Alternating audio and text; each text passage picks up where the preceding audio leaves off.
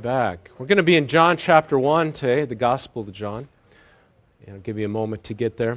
So we've addressed a couple different cop- topics over the last couple weeks. Thanksgiving was one. We had Thanksgiving.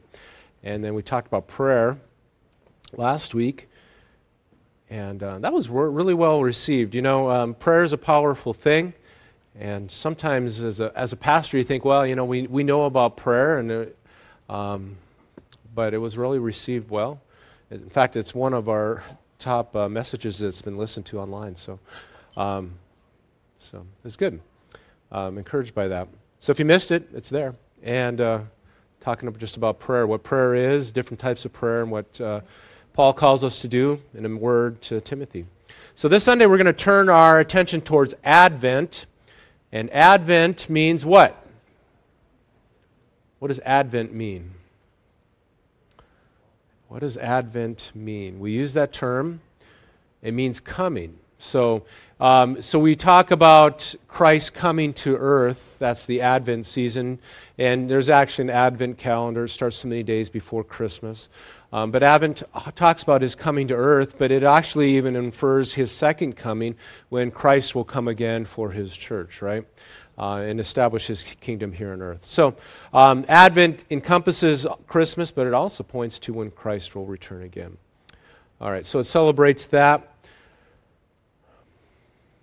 And when Jesus comes again, and what I just have in my notes here is that, um, you know, he'll rule and reign in Jerusalem. So the last part of the book of Isaiah in the Old Testament there um, really talks about Jesus the Messiah coming to rule and reign on earth, and, and just how he's going to be able to be a king that will be able to rule with peace.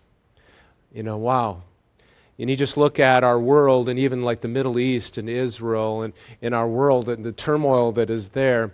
And we pray for peace, but Jesus will actually be one that will come, and he will rule with peace, and uh, he'll be the Prince of Peace. So when Isaiah talks about he'll be the wonderful counselor, the mighty God, the Prince of Peace, the everlasting Father, that's really referring to that time period where he will come and rule and reign with us here on earth. So there's four Gospels in uh, your New Testament, all right, and they are Matthew, Mark, Luke, and John. And so they, um, two of them record the events of the actual birth of Jesus in Bethlehem. And then um, John talks about um, Jesus coming, but it is more in a philosophical and a theological way, okay? And more in a way that we would say maybe incarnation, all right? And so um, that word incarnation, I know you all use that quite a bit in your your daily week, right? But if you're if you have Spanish, you probably hear that a lot when you order food, right? The carne, right? Right. If it has carne in it, it means it has what in it? Meat, right? So he was clothed with flesh, right? That's what the incarnation, God was clothed in flesh. And so that's kind of where we get that word from. All right. So John is a little more philosophical and theological. He doesn't talk about baby Jesus, okay? He doesn't talk about Mary and Joseph. But he talks about the Word becoming flesh. So that's where we are going to be at here uh, this morning. John chapter one, verses one through eighteen. And uh, let's just bow our heads in prayer. Father, we thank you for your Word. We thank you that it is alive and active and working in our hearts and our lives.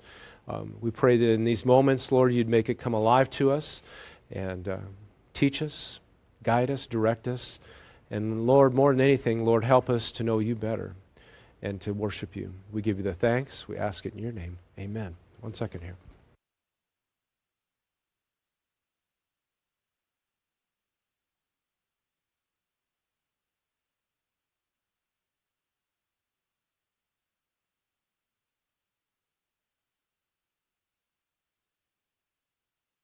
God, just had a little commercial there. All right. All right, let's look at this together. John chapter one, verses one through eighteen. It says, in the beginning was the Word. Okay, and you'll notice that that word, word, is what capitalized in many of your translations, right? So the, the Greek word there is logos, and you maybe have heard that word before, logos. And it means, it was a Greek word, but it, it was a little bit unique in that it wasn't just, what, what Paul is getting at is the Word became flesh, Are you getting it? So the embodiment of who God is and His Word, this became flesh and lived amongst us, okay? So the Word, in the beginning was the Word. So we learn from there, we're going to learn a couple things, but He was in the beginning, all right? And the Word was what? With God, right? And the Word was God. So we're gonna we'll dissect that a little bit more. And He was with God in the beginning. Through Him all things were made. So He was there at creation. Without Him nothing was made that has been made. And if you go into Proverbs, there's a chapter that talks about that wisdom was with God in the beginning and helped Him to lay out the foundations of the earth. I think wisdom in that context was a personification referring to Christ Himself. Verse um, four, in Him was life, Zoe. Okay, we get our word zoo and zoology from that. Uh, we have a Zoe that attends our church, and so I always give her, uh, tease her about that a little bit, but it means life, right? It means life. In Him was life, and that life was the light of all mankind, the light that shines in the darkness, and the darkness has not overcome it. Verse six, there was a man sent from God, his name was John, and he came as a witness to testify concerning the light, so that through him all might believe. So John the Baptist, right? And he himself was not the light. He only came as a witness to the light. The true light that gives light to everyone was coming into the world. And he was in the world, and though the world was made through him, the world did not recognize him. Kind of interesting concept, though. He created the world, but the world did not recognize him. Verse eleven, he came to, into which was not his own, but his own did not receive him. Verse twelve, yet to all who received Him, to those who believe in His name, He gave the right to become children of God. Children born not of natural descent, nor of human decision, or human will, but born of God. And so it's John that we get John three sixteen, for God so loved the world, right? That He gave His one and only Son. And we also get that passage with Nicodemus in chapter three where um, he talks about being born again. All right, verse fourteen, and here we got it. The Word became what? Flesh. It was clothed with flesh and made His dwelling amongst us. And we have seen His glory, the glory of the one and only Son, who came from the Father, full of grace and truth. And I've talked about that, that it's so important that as believers, that we lead with grace and follow it up with truth, right? If we lead with, if we lead with um, truth, and then try to follow up with grace, it doesn't work. Because truth often offends, truth often hits people too hard, and we need grace, and then we follow it up with truth. That's what Jesus did. He showed compassion, and then He followed it up with truth. All right. Verse fifteen, John testified concerning Him. He cried out, saying, this is the one I spoke when I said, He comes after me, has surpassed me, because He was before me. And out of the fullness, and okay, who was born first? John was, wasn't he? So he was referring to that, hey, he was from the very beginning, right? He's not talking about natural birth here. He's talking about time and existence. Verse sixteen, out of His fullness we have received grace in place of grace already given. Wow, so grace upon grace. Verse seventeen, for the law that was given through Moses, grace and truth came through Jesus Christ. Verse eighteen, no one has ever seen God, but the one and only Son, who Himself, God, and is in closest relationship with the Father, has made Him known. So there's a lot packed into these eighteen verses. We're not going to be able to dissect it all, but I think there's a few things that I, I would like us to pull out here concerning Advent, concerning Jesus becoming flesh and dwelling amongst us. The first thing that we can note here is in, found in verses one through two, is that Jesus is fully God. Jesus is fully God. All right? He wasn't a half a version of God. He wasn't a little bit less than God. He is fully God. That means that He was with God in the beginning, John says. He's eternal. Okay? Always has been and always will be. Wrap your brain around that one. He's equal with God. He's not less than. He is God. Um, and so Jesus is called God's Son. And so some ways this helps us, and some, ta- some ways I think it can hurt us, right? Why? Because when we think of a son, we think of that they're born later than the Father, right? Right? And we think that, you know, Father is maybe, should have greater honor than the Son, maybe, right? And, and so sometimes those, those uh, descriptions can sometimes hurt our understanding who God is. God, Jesus is the Son of God, but He's also equal with God. He always has been, always will be. He has no beginning and He has no end. He's eternal. And I know that truth, but that is still the one that I have a hard time fully understanding and wrapping my brain around, right? Why? Because everything that we see, everything that we see has a beginning and an end, right? Everything. It has a shelf life. It's temporary. But He always has been and He always will be. And maybe when we get to heaven, we'll have a better understanding of that, all right? All right? And so when we talk about the Trinity, Trinity is a word that is not found in Scripture. We see it throughout Scripture, but it is one God, one being existing in three persons, the Father, Son, and the Holy Spirit. And when Jesus is baptized, okay, that's recorded in the Gospels, we see all three present at the same time, right? Jesus is there, He's baptized in water, He comes up out of the water. The Holy Spirit comes in the form of a dove. And how's the Father represented? The voice from heaven. All three are present. And so it is a term that we use, one God existing in three persons. This is what other passages say in Colossians one, fifteen through twenty. Chris will have these up on the screen. You're, you can follow along in your version as well. But uh, just some that underscore what John is saying here. The Son is the image of the invisible God, the firstborn over all creation. So He is God. For in Him all things were created, things on earth and heaven, heaven and earth, visible and invisible, whether thrones or powers, rulers or authorities. All things have been created through Him and for Him. He is before all things, and in Him all things hold together. He is the head of the body of the church. He's the beginning of the firstborn among the dead. In other words, He was the first one to be raised from the dead, giving us the hope of the resurrection ourselves, so that in everything He might be supreme, supremacy.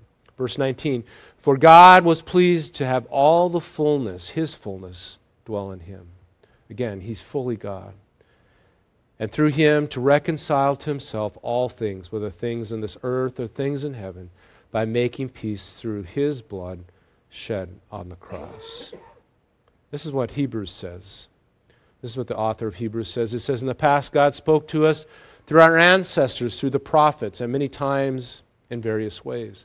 But in these last days, He has spoken to us by His, His Son, whom He appointed heir of all things. Through Him, and through whom we also, He made the universe. The Son is the radiance of God's glory, the exact representation of His being. In other words, He is just, He's God in every way, shape, and form, sustaining all things by His powerful word. And after He had provided purification for His sins, He sat down at the right hand of majesty in heaven. And so He became much more superior to the angels, as the name He in- inherited is superior to theirs. So they were having issues with worshiping angels. We see that Jesus was fully God, but that's what makes it a little interesting, right? What John says. He was fully God. So the second point is that He was also what? He was also fully human. And so Jesus, Scripture calls Him the God-man, right? The God-man. He was fully God and He was fully human. How can He do that? How can He do that? He, in order for Jesus to become the Son of God and come in the flesh, He had to be clothed with flesh, which means that He had to set aside some godly attributes so that He could be fully human, right? So you can't be fu- fully human and be able to, you know, have superpowers, right? Right? Can't do that. Jesus never ceased to be God or ceased to withhold those things. He said that He could have called ten thousand angels when He went to the cross, but He didn't. He submitted to being in an earthly human body, and He was obedient to the Father so that God could be glorified and He could bring salvation to us. So He set aside some godly attributes, and that's where we get that term incarnation. He became flesh. Um, so it meant that He was limited to a human body. He was not all-powerful, right? But He could still do miracles through the, through the Holy Spirit, right? Just like you and I. He wasn't all-knowing. He didn't know all things. but he still communicated with the Father. This is what John five nineteen says. So if you skip ahead a few chapters, he says, Jesus said to them, "Verily, truly, I tell you, the Son can do nothing by himself. He can only do what he sees his Father doing. Because whatever the Father does, the Son does also. Also does the Son." And so, as Jesus was communicating with the Father, he was working in obedience, in alignment, in sequence with the Father. He was confined to an earthly body, therefore he couldn't be all places at once. I haven't been able to figure that out, right? I can only be one place at once, right? Which meant that Jesus could only be in one place at once. And so he had to give up that attribute of being everywhere at once. God is spirit, right? But in order for him to fulfill this role, he had to be clothed in flesh and be confined to a body and dwell amongst us. So at no point did he ever cease to be God, but he set those aside. This is what Paul says in Philippians.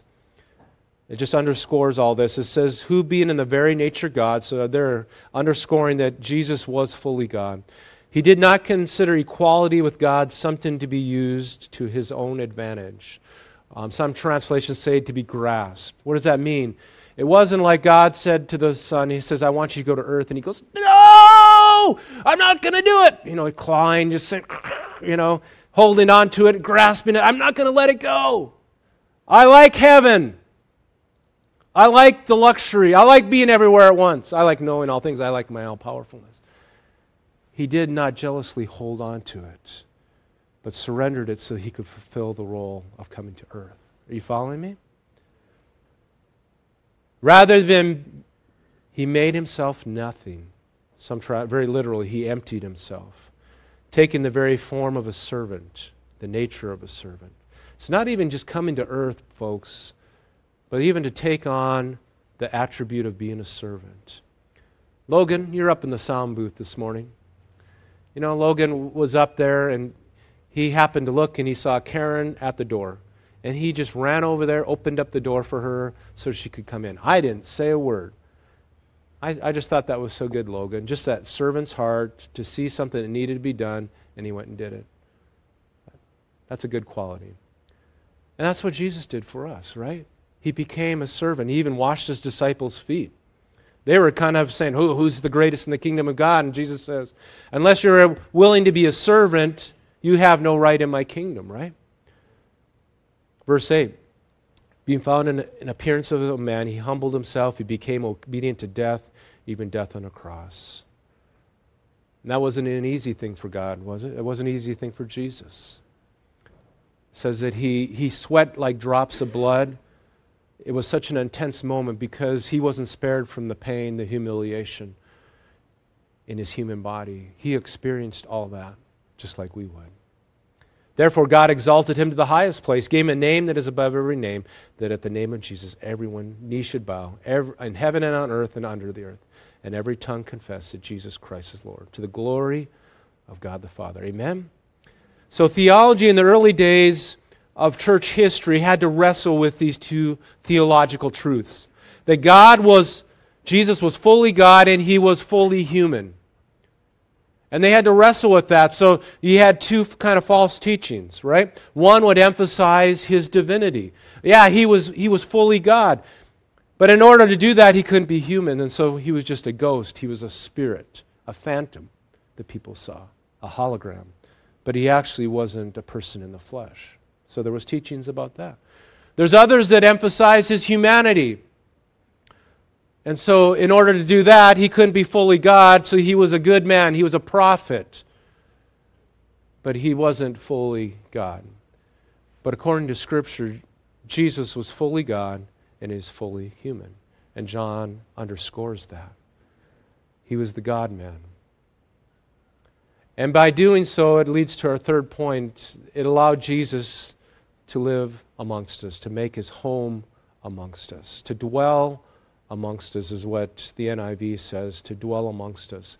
The Old Testament term would be to dwell or to tabernacle amongst us. So the tabernacle was a tent that they built in the wilderness after coming out of Egypt For forty years, they, they had this tabernacle, and for a while in Israel, until the Solomon's temple was built, they worship in a tabernacle. That word tabernacle really means to dwell in the midst of. And where was the tabernacle located?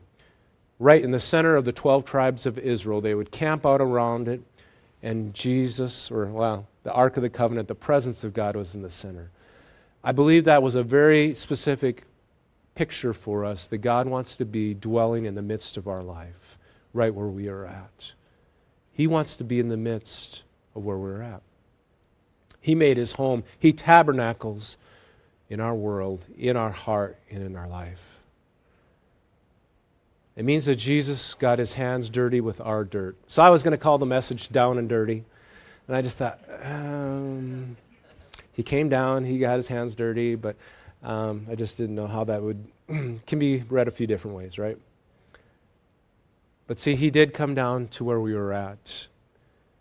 And He got His hands dirty in our dirt. He wasn't isolated from us. You know, people can live a fairly isolated life in our world. They can live in ivory towers and, and not really interact with our world. But see, that wasn't Jesus. He was born into very humble circumstances, a manger, matter of fact. That's much more humble circumstances than many of you were born into. You were born into a sterile environment as best as they could in a hospital, right? He was born into the manger, but basically it was a uh, a horse, yeah, yeah, horse trough, yeah.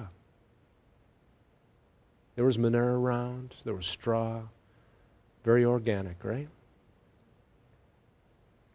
Instead of being raised in luxury and privilege, He was born into those circumstances. He lived amongst us. He experienced and tasted our suffering. He tasted our pain. He tasted our frustrations. He tasted our rejection. He tasted our betrayal. You ever been betrayed? Jesus was, by one of His close friends, a disciple, that He invested three years into. He tasted human limitations. He knew what it was to put in a full day's work plus then and be tired and exhausted. He knew what that was like. He knew what it was to look at the cross and to know the pain that lied ahead. He knew what sorrow meant. When Mary came to Him with the death of Lazarus, it says that He did what? He wept, right? Tears.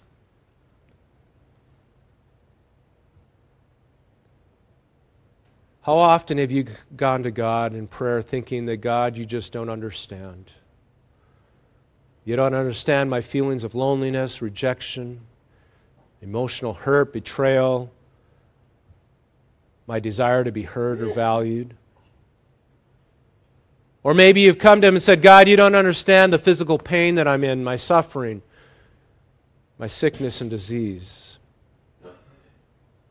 Or, God, You don't understand my struggle with sin and living a holy life in a sinful world.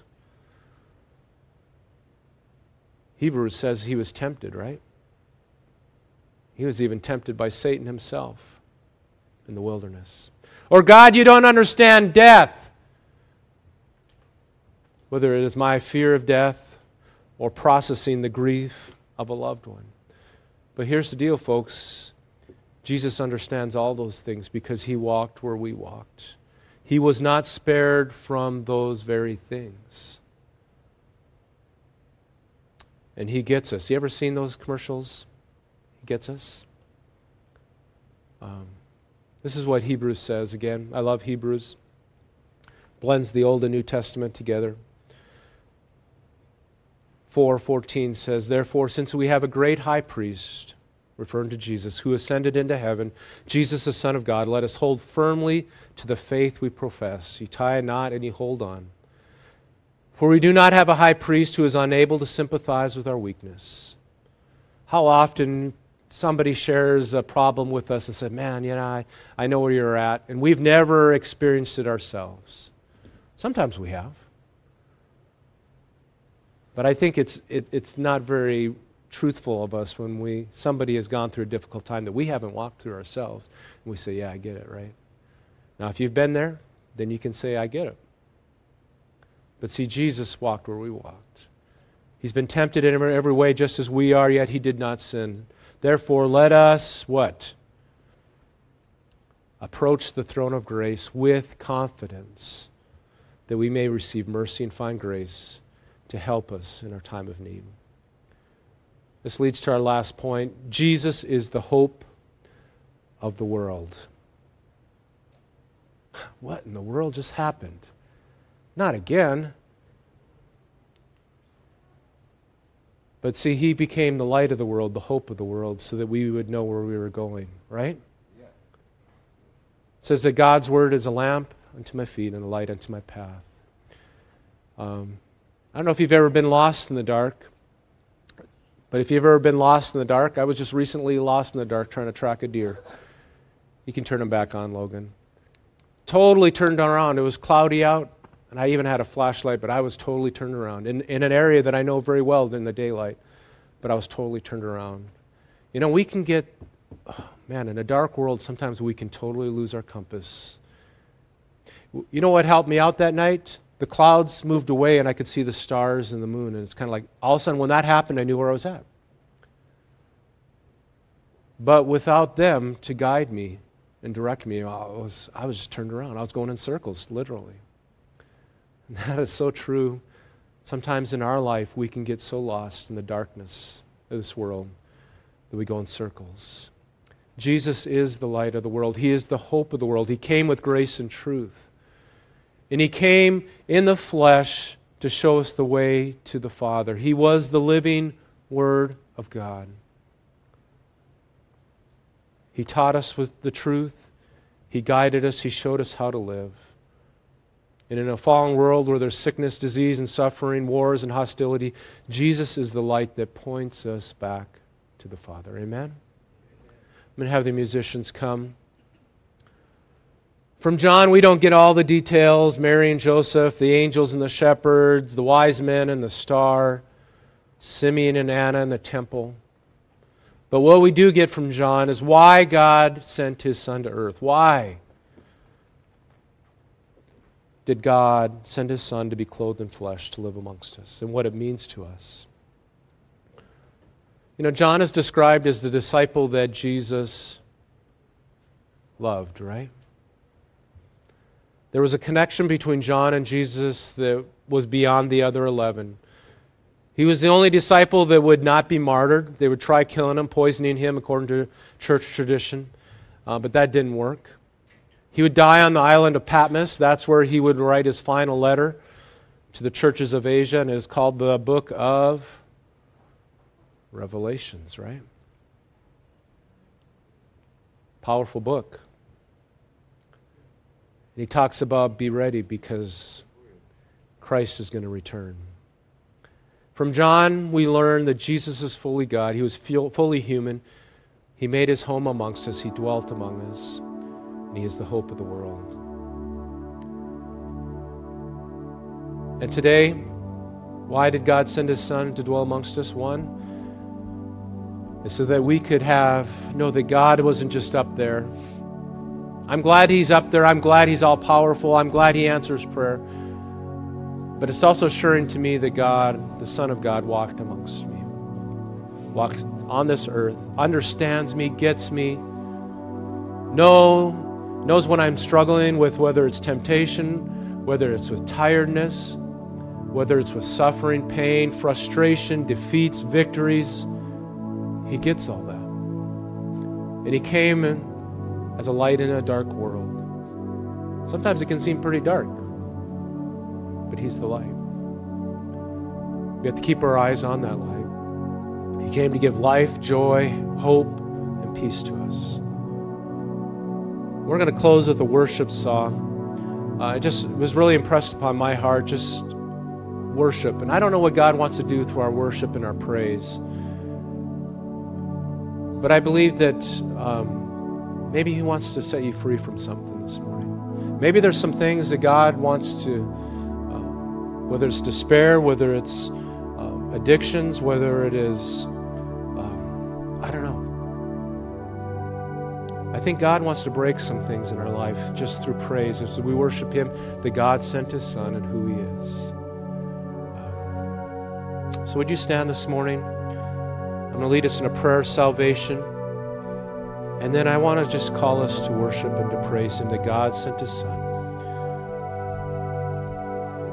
And just let the Holy Spirit speak to you this morning. Um, and guide, guide that worship time in your own life.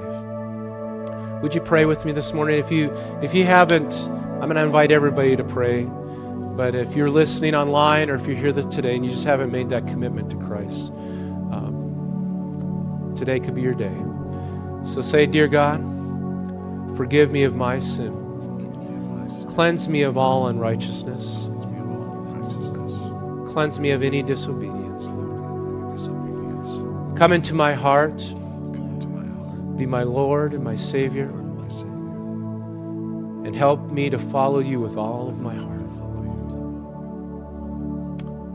In Jesus' name we pray. In Jesus' name. Just take a few moments just to worship Him this morning and thank Him that God sent His Son. Lord, this morning, I pray that you would go with us throughout this week. Uh, Lord, you are the light of the world, and you've placed that light within us. You've placed that light within us. We are the city on the hill. Lord, you've, you've placed that light within us. That life, the light, that we can be the presence of God to the world around us, Lord. And Lord God, let us lead with that. Let us let your presence go before us. And Lord God, I, I realize not every day is we wake up and jump out of bed. This morning wasn't one for me. But Lord God, just as we worship and we praise you, you prepare the way for us. You usher in your presence. You usher in your, your Holy Spirit, Lord God. And Lord God, that is what our world needs to see because they're going in circles. And they need somebody with the light of Christ in their life to point them the way to God. And so, Lord God, fill us with your presence. Fill us with your hope. That's what Christmas is all about, Lord. You sending your Son to live amongst us. And Lord God, go with us. May your face shine upon us, and may you be with us. We give you the thanks. We give you the praise. We ask in your precious name. And everybody said, Amen. Amen. Amen. Praise God. God bless this morning. Greet each other as you leave, and uh, shake a hand. God bless us.